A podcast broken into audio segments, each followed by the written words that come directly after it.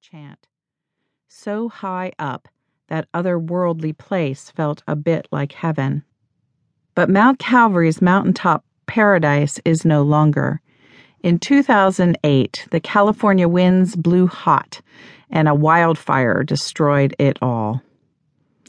As the flames engulfed their home, the terrified monks fled downhill to the city.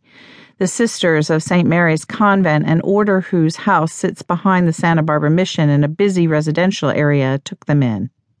At St. Mary's, the sisters and brothers lived together, sharing monastic community. Eventually, the monks received an insurance settlement for the old Mount Calvary and faced the decision of whether to rebuild on the top of the hill. After much prayer, they opted to sell the scorched site in favor of finding a different location. The sisters, with only a few women remaining in their small community, offered their property to the brothers. Thus, St. Mary's Convent became the new Mount Calvary, and the brothers took up permanent residence in the city.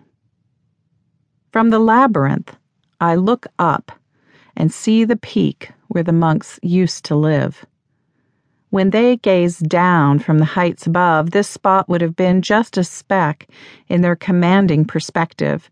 A person sitting where I sit would have been invisible to them. Now they live in the world, with everything right around them, no longer above it. They have become part of the view, not distant observers of it.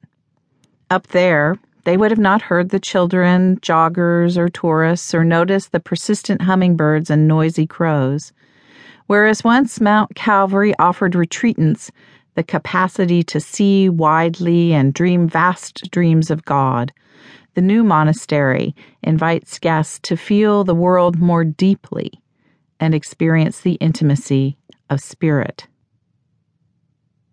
If I think about what was lost, about the beautiful old monastery, I feel sad.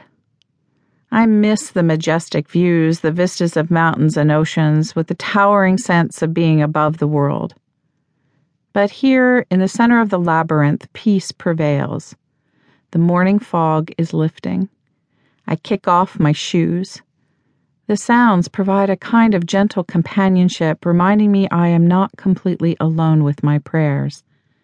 Sitting on the ground, I feel warm solidarity with the world of nature and the worlds of all those traveling nearby.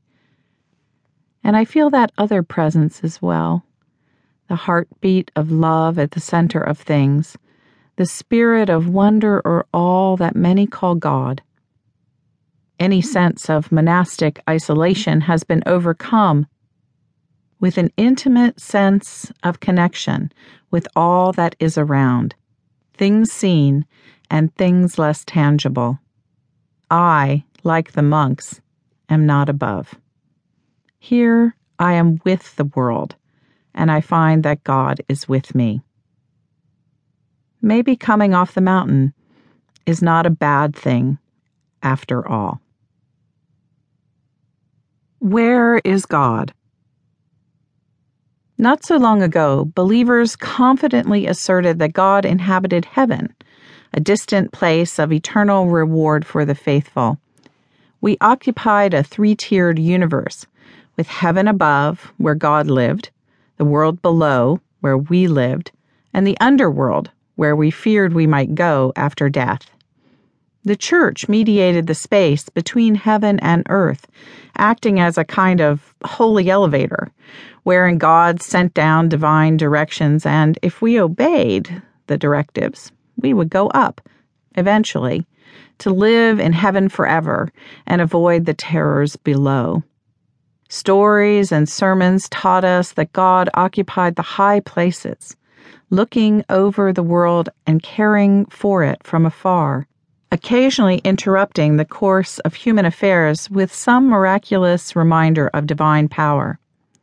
Those same tales emphasize the gap between worldly places and the holy mountains, between the creation and an almighty creator. Religious authorities mediated the gap, explaining right doctrine and holy living. If you wanted to live with God forever in heaven, you listened to them, believed, and obeyed.